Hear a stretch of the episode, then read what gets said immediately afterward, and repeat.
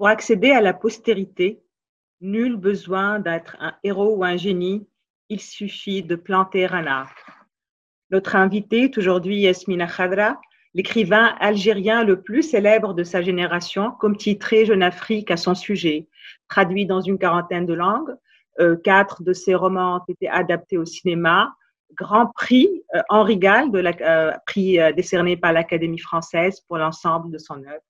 Ravi Yasmina Khadra de vous avoir parmi nous aujourd'hui dans ce nouveau numéro de Déconfiné. Ben, moi aussi, je suis content d'être parmi vous. C'est une manière assez virtuelle de retourner en Tunisie. Ça me fait plaisir de retrouver mon peuple tunisien. Ravi aussi. Alors, Yasmina Khadra, la postérité dont vous parlez euh, dans l'exergue, vous allez sûrement y accéder avec euh, les livres, arbres que vous avez plantés, mais vous allez y passer sous le nom d'une femme. Ben, c'est pas grave. Le plus important, c'est d'être digne de le porter, ce pseudonyme. Il faut vraiment être digne, parce que quand même, euh, pour moi, c'est une référence cosmique. Les prénoms de ma femme, c'est tout ce que j'avais prié, tout ce, tout ce que j'avais souhaité, tout ce que, tous mes voeux les plus chers euh, passent par ce pseudonyme.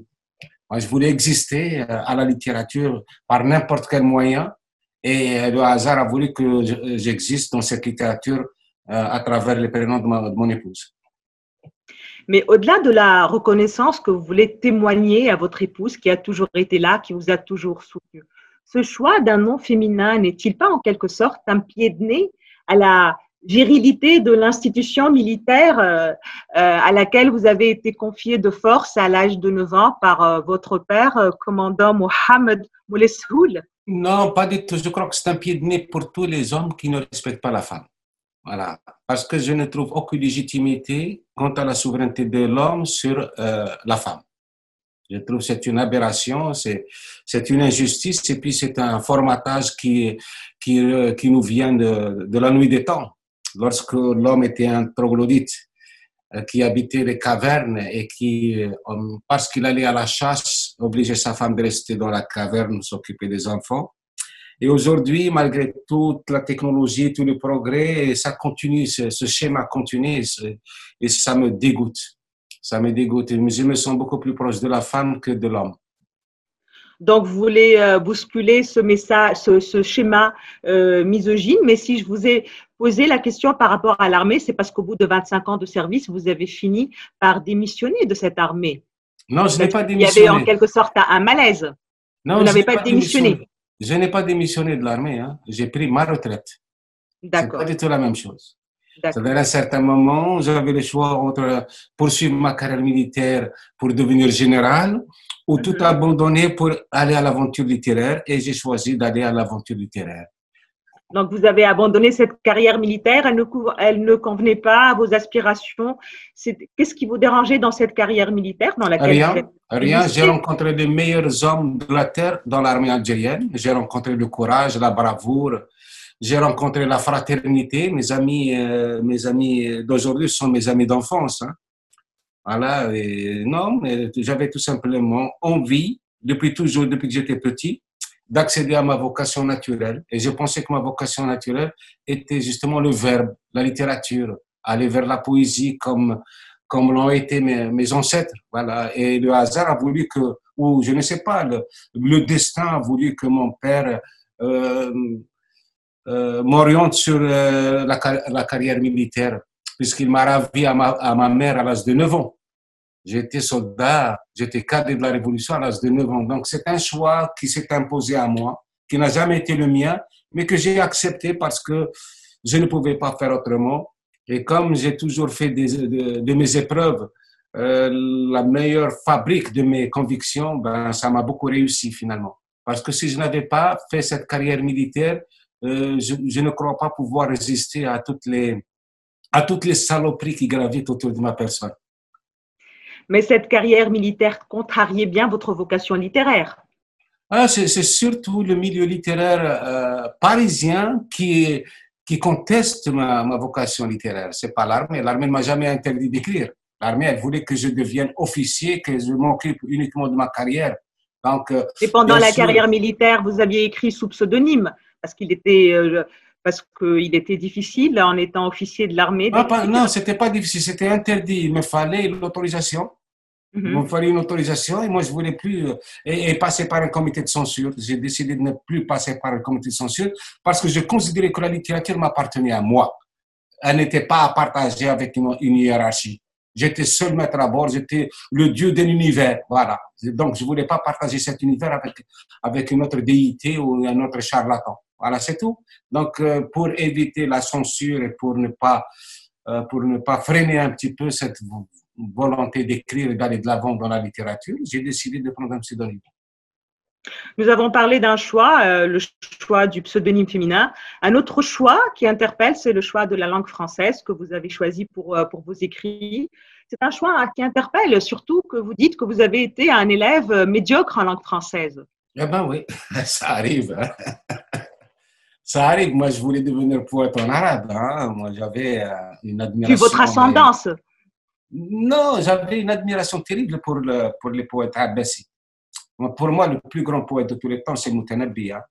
C'est personne d'autre. C'est Moutanabbi d'abord, et puis il y a encore d'autres arabes avant, de, avant que, que n'arrivent les, les, poètes occidentaux. Donc, c'était mon rêve. Et puis, euh, mon grand-père aussi, c'était un grand poète. Beaucoup mm-hmm. de mes ancêtres ont été des, des poètes. Et Moursoul, vous savez ce que ça veut dire Moursoul?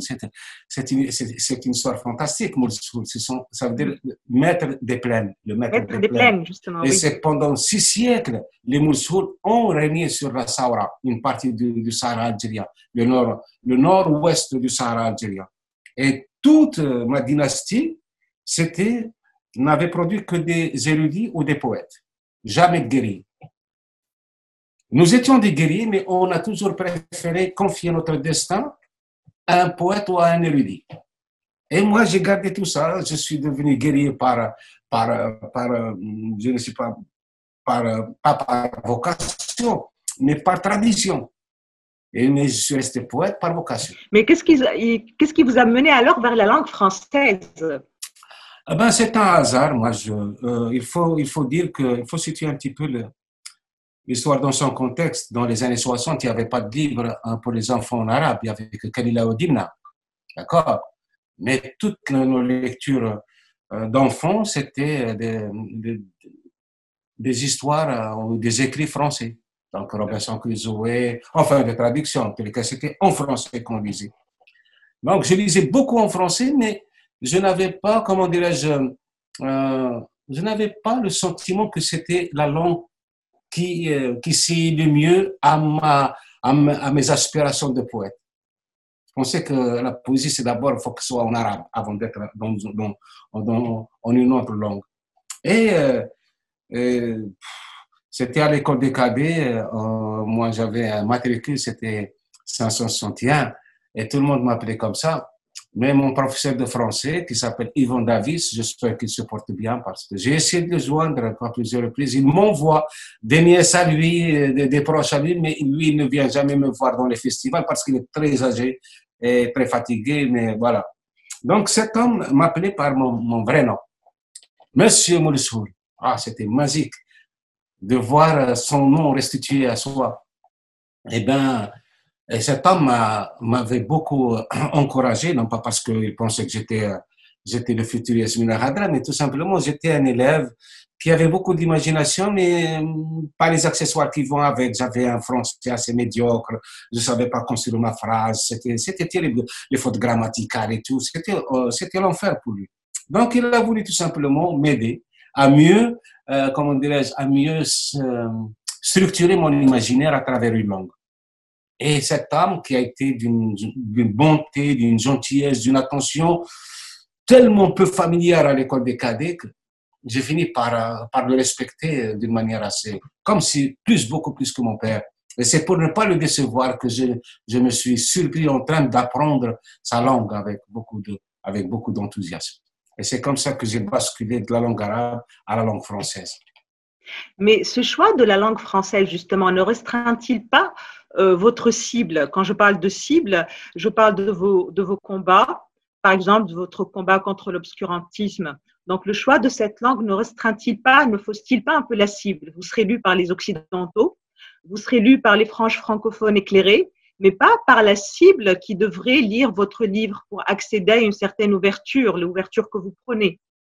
Écoutez, euh, soyons sérieux quand même. Je pense que la lecture n'a jamais été le fort des pays arabes. Ce ne sont pas des grands lecteurs, les, les, les Arabes. J'ai un livre, un livre de moi, Les Hirondelles de Kaboul, il s'est vendu à Singapour plus que l'ensemble de mes livres traduits en arabe. J'ai peut-être 15 ou 16 livres traduits en arabe. Un seul livre à Singapour s'est vendu plus que l'ensemble de, mes livres traduits en arabe. Donc, euh, moi, j'écris pour le lecteur. J'écris pas pour, un, pour, pour, une région. La preuve, la preuve, mon plus grand lectorat, il est en France. Mm-hmm. Encore, il n'est pas, il n'est pas, il n'est pas, il n'est pas euh, euh, euh, au Maroc ou bien en Arabie Saoudite. Mais vous ne le regrettez pas Vous ne regrettez pas que le lectorat arabe ne s'intéresse pas à vos livres qui portent des messages d'ouverture? Écoutez, nous ne sommes pas des, démocraties et nous n'avons jamais vu de nos chefs émanciper leur peuple. Au contraire, ils veulent les maintenir dans l'obscurantisme, dans l'ignorance pour pouvoir les, pour, pour pouvoir les cheptéliser et, et, en faire ce qu'ils veulent. Donc, ils n'ont pas intérêt à voir. Écoutez, très simple. Je vais en Algérie. Dernièrement, je suis, je suis resté 100 jours en Algérie mm-hmm. euh, pendant le, le, Hirak. 100 jours. Mm-hmm. Pas une télé, pas une radio, pas un journal ne, ne m'a sollicité. Donc, il y a quelque chose qui, qui me fait croire que la seule façon pour moi d'avancer, c'est de regarder devant moi, jamais derrière. Derrière, ce sont tous les gens que, que je considère comme peut-être qui ne sont pas mes amis. Et les pouvoirs arabes n'ont jamais été mes amis. Et donc, euh, je suis triste pour le lecteur arabe, parce qu'il ne faut pas oublier aussi que la, la, la presse arabophone a beaucoup, m'a beaucoup diffamé. Elle a beaucoup défiguré mon image. Donc, euh, pour la presse arabe, à un certain moment, il disait que Yasmina Khadra écrit exclusivement pour les Français, alors que j'écris hmm. pour le monde entier. Je suis traduit dans 57 pays en 49 langues. C'est magique hmm. pour quelqu'un qui n'a jamais eu de prix Nobel ou, prix, ou Grand Prix. C'est déjà, pour moi, c'est le plus grand de tous les expos. Maintenant, s'il y a des gens qui refusent que la pensée devienne le centre de toutes les, de toutes les attentions dans les pays arabes, c'est leur problème, c'est pas le mien. Moi, j'ai, je fais ce que j'ai à faire. J'écris des livres qui sont, qui enthousiasment pas mal de lecteurs quand même. En Algérie, je suis le lecteur, euh, je suis l'écrivain le plus lu en, en Algérie. Je suis l'écrivain maghrébin le plus lu au Maghreb, que ce soit en mhm. Tunisie, au Maroc. Donc, mhm. ça veut dire qu'il y a des gens qui s'intéressent. Et moi, j'écris pour les gens qui s'intéressent à ce que je fais. Le reste, ils sont libres. C'est ça la démocratie, c'est aimer ou ne pas aimer. Choisir ou ne pas choisir. Cependant, Yasmina Khadra, même en écrivant dans la langue de, cette, de cet Occident, vous dites qu'il y a un malentendu entre vous et cet Occident au sujet de vos écrits. Par exemple, dans une interview à Lorient le Jour, euh, je vous cite, vous dites à propos de vos livres L'attentat et les sirènes de Bagdad que vous ne parlez pas de terrorisme dans ces livres, mais de résistance palestinienne et de résistance irakienne, mais que l'Occident ne voulait y voir que des livres sur le terrorisme. Et là, je vous cite, dans le Moyen-Orient est associé chez eux au terrorisme. Oui, mais ça, c'est toute une, toute une stratégie. Hein. Vous croyez qu'ils ne sont pas intelligents, ils ne savent pas faire la différence entre le combat palestinien et le terrorisme et le combat irakien et le terrorisme, ils le savent très bien. Mais cette mais là, mais là, Yasmina Khadra, ça pose un problème parce que si vous n'êtes pas lu par les Arabes et que les Occidentaux manipulent euh, votre écriture, comme vous le dites, ils sont assez intelligents pour savoir que vous ne parlez pas de terrorisme, mais ils veulent vous faire dire euh, des choses sur le terrorisme. C'est-à-dire qu'il y a, je ne sais pas si cela vous pose problème. En tout cas, vous dites euh, dans, dans, la même interview sur L'Orient le jour, vous dites mes écrits dérangent l'Occident. Non, pas du tout, parce que mes lecteurs ne, sont pas du. J'ai le meilleur lecteur, lectorat du monde. Un hmm. lecteur intelligent qui sait pourquoi il me lit et, s'il a choisi de me lire, c'est parce qu'il ne veut plus entendre ce que racontent les médias. Voilà, c'est tout. Donc, euh, mais le problème est ailleurs aussi. Vous savez, euh, mhm. moi, je ne suis pas un écrivain qui dérange.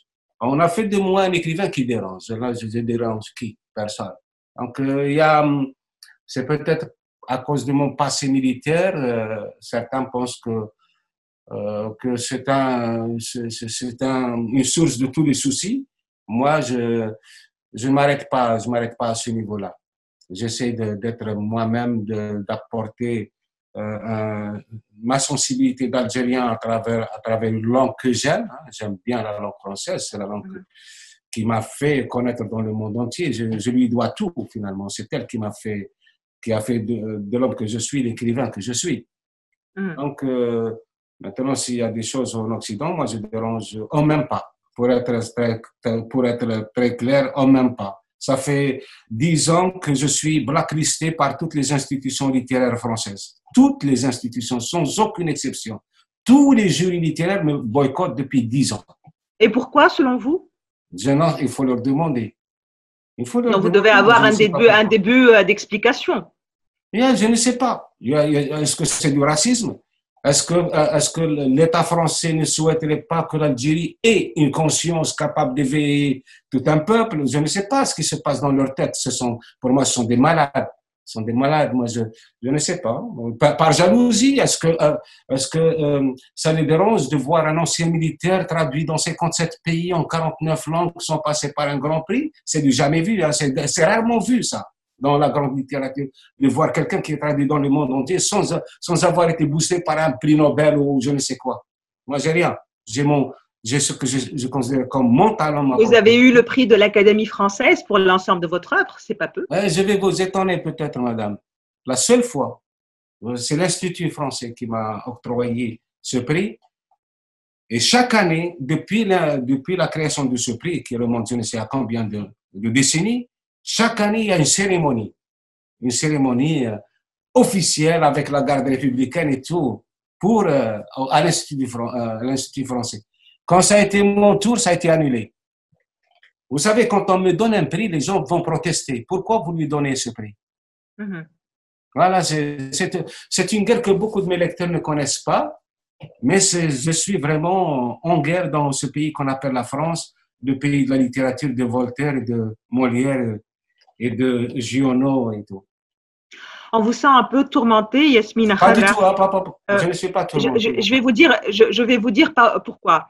Euh, quand j'ai lu votre essai, euh, L'écrivain, j'ai été attirée par un passage, et là, vous répétez, enfin, vous tenez des propos qui, qui, enfin, qui, qui sont dans la même sonorité. Je vais vous citer.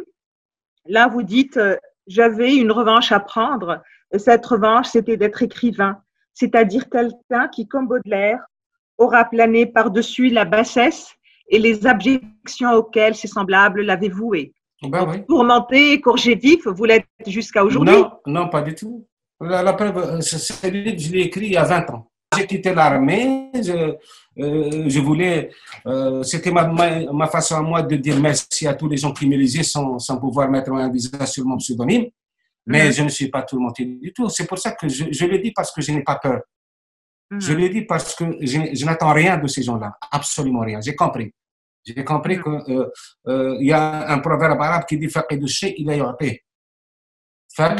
il Qui ne possède ne donne. Celui qui, n'a rien à, qui ne possède rien n'a rien à donner. Voilà. Donc je n'attends rien et c'est pour ça que je le dis en toute liberté. Voilà. C'est. Euh, j'ai pensé à un certain moment que euh, les consciences euh, finiraient par se remettre en question, par se poser de, vraies questions, pour se, par se demander s'ils ne sont pas en train de faire du tort à quelqu'un injustement. Mais non, ils savent qu'ils font ce tort injustement et ils excellent. Donc, euh, voilà, j'ai préféré ne pas du tout m'attarder sur ça. Votre expression de bougnoul de service, hmm. Est-ce que vous y tenez encore euh, Dans votre, une interview en 2007, vous avez dit Si j'étais un bougnoul de service, mes livres seraient couronnés par des prix. Mais aujourd'hui, vous êtes couvert par les honneurs. Est-ce que, est que vous avez révisé quand même cette expression? La littérature, c'est aussi un marché. Hein, la littérature, c'est aussi euh, une cour, euh, une cour assez narcissique. Et puis, il y, y, a beaucoup de trafic d'influence. Euh, ce n'est pas toujours le talent qui fait l'écrivain, mais c'est peut-être les lobbies, les réseaux. Donc, euh, mhm. euh, il, faut, il faut savoir trouver sa place dans, dans, ce chaos. Et je crois que la seule façon de rester droit dans ses bottes, c'est d'être digne de ce qu'on est, de ne jamais céder aux tentations. Je n'ai jamais cédé aux tentations, ni quand j'étais dans l'armée, ni ailleurs. Je suis comme ça, je suis un homme du Sahara. Je sais qu'un jour je vais mourir et je ne sais pas quand. Ça pourrait arriver demain, ça pourrait arriver dans une semaine, ça pourrait arriver dans 20 ans. Je ne sais pas. C'est pour ça que j'ai choisi de ne jamais faillir dans mes engagements, faillir dans, euh, dans mes rapports aux autres. Voilà, c'est comme ça que je vis. Je suis quelqu'un de, voilà, une espèce de, j'ai hérité de, de, mes ancêtres toute la sagesse du monde. Voilà. Je n'ai pas besoin de m'écraser devant quelqu'un. Surtout, je pourrais m'incliner devant certaines personnes comme Mandela, comme Mère Teresa, comme les, braves de ce monde. Je peux m'incliner devant le courage et tout. Mais m'écraser devant Amina, ça ne jamais. Mhm. Mais cette injustice que vous ressentez est pour le moins étrange, étrange quand c'est quelqu'un comme vous qui l'a subi, quelqu'un qui a toujours euh, été dans le non-manichéisme, dans la non-binarité, dans ses écrits. Ce sont des écrits qui prennent l'ouverture, comme on l'a dit. Euh, il, par exemple, vous êtes un des rares auteurs arabes qui, quand il parle du conflit euh, israélo-palestinien, ne pose pas de ligne de partage claire entre les Israéliens et les Palestiniens. Dans l'attentat, cela est totalement clair. Il y a des méchants parmi les Palestiniens, des méchants parmi les Israéliens. Ah non, non, non, attendez, attendez, attendez, attendez, attendez. Non, non, je ne mets pas les, les, deux peuples sur, sur, le même pied d'égalité. Non, non, c'est pas ce que j'ai dit. il n'y a pas euh, de ligne de partage claire. C'est-à-dire que ce n'est pas manichéen. Ce n'est pas les bons d'un côté, les méchants d'un côté. Dans ce livre, j'ai convoqué l'absurdité humaine. C'est-à-dire, euh, nous pensons qu'il y a des territoires qui nous appartiennent alors que rien ne nous appartient sur Terre.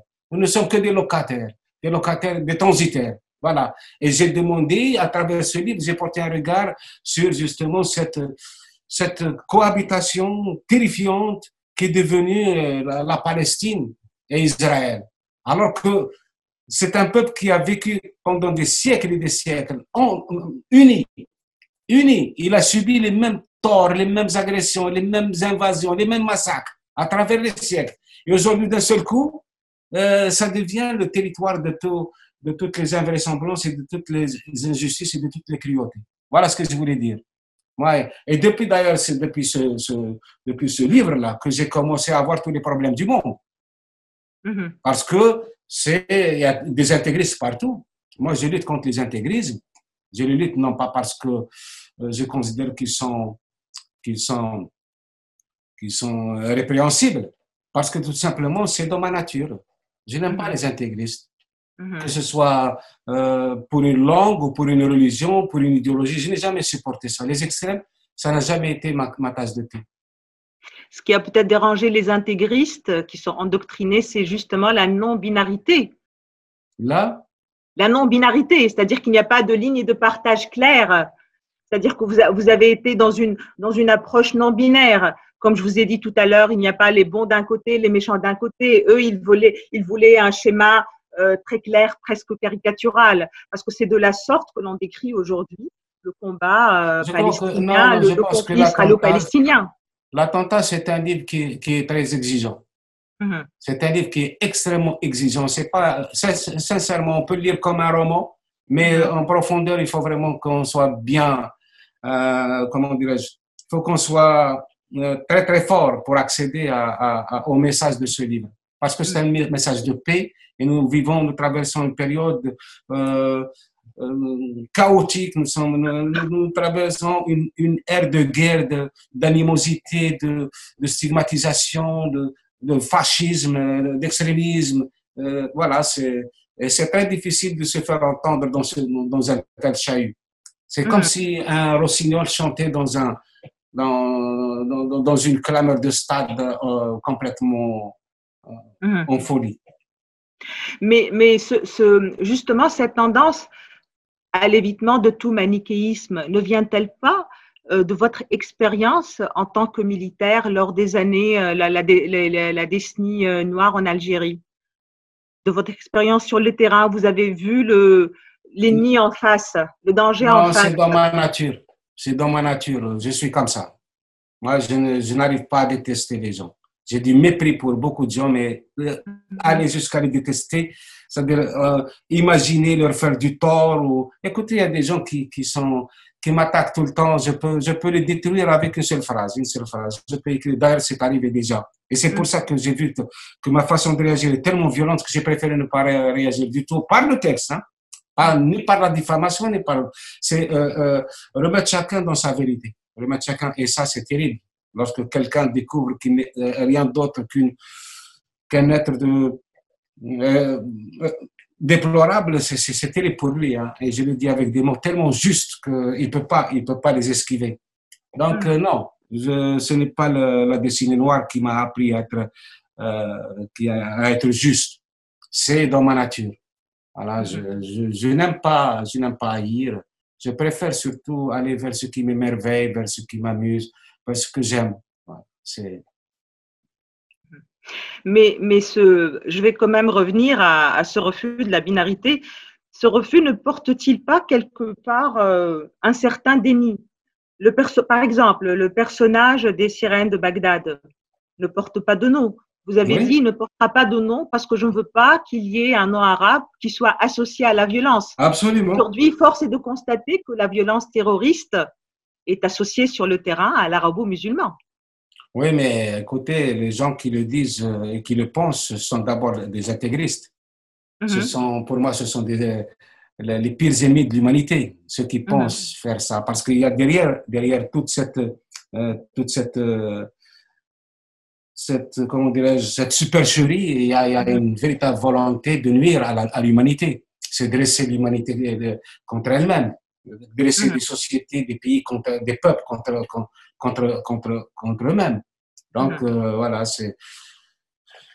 Euh, ils ont les moyens que je n'ai pas.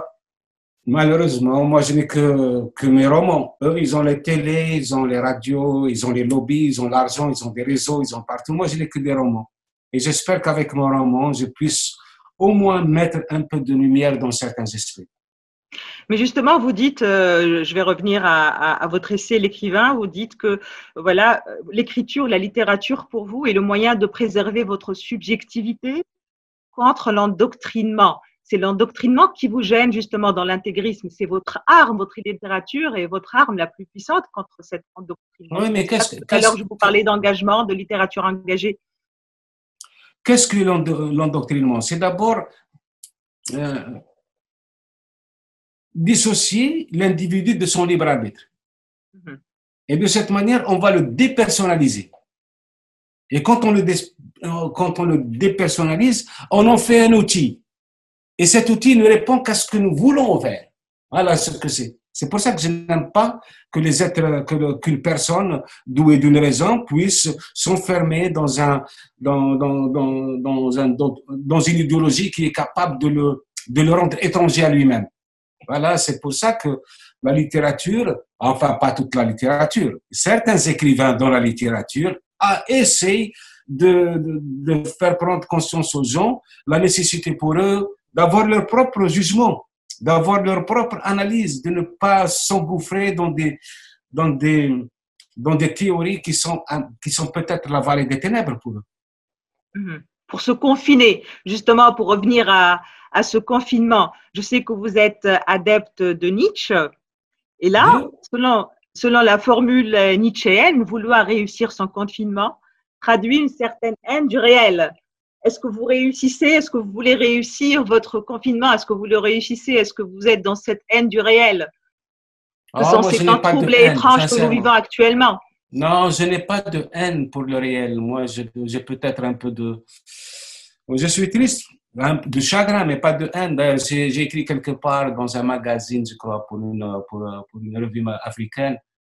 J'ai dit que la, euh, la fiction me, me venge de l'affliction du réel. Parce que on, a tout pour être heureux, on, peut, on a tout pour être amoureux, on a tout pour semer euh, cette terre de, jardin d'Éden, mais on fait tout pour le, semer de champs de, de, de, champs de mines, et, de, de, bataille, d'arènes, et c'est terrible. Donc moi, le confinement, euh, ça ne me dépayse pas. Euh, je ne vous cache pas que je vis à Paris. Et à Paris, il y a une grisaille qui, qui me terrifie, qui me, qui, me, qui, me, qui me gêne beaucoup, donc je ne sors pas beaucoup. À Paris, moi je suis né dans le Sahara, s'il n'y a pas de soleil, il n'y a pas de monde. S'il n'y a pas de soleil, le monde n'existe pas. Il n'y a, a, ni féerie ni rien du tout. Donc, quand c'est la grisaille à Paris, je reste chez moi, et j'écris. C'est pour ça que chaque année, il faut que, voilà, comme je n'ai rien à faire, j'écris. Et comme j'écris, chaque année, il y a un livre qui sort. Euh, voilà, pour revenir à vos soleils artificiels, nous allons clore sur la chanson, votre choix musical. Votre choix musical, c'est Sarraji Affairs de Ahmed Wahbi. Est-ce que vous avez un souvenir particulier qui est lié à cette chanson que je ne connaissais pas? Je vous remercie pour euh, m'avoir fait découvrir euh, cette, très belle chanson. Oh, j'ai un souvenir triste pour, le, pour mon idole, parce qu'Ahmed Wahbi, c'est un très grand chanteur que j'aimais beaucoup. Euh, donc, le seul souvenir que j'ai gardé de lui, c'est sa détresse euh, vers la fin de sa vie. Euh, lui qui a enchanté, qui a émerveillé tout un peuple, il se retrouve incapable d'avoir un, une chaise roulante, incapable d'avoir la, gratitude de l'État, et ça m'a beaucoup frustré. Depuis, j'ai euh, pris son histoire ou ce souvenir-là comme une espèce de, de, voyant rouge je, il ne m'arrivera jamais ce qui est arrivé à Ahmed Wadi.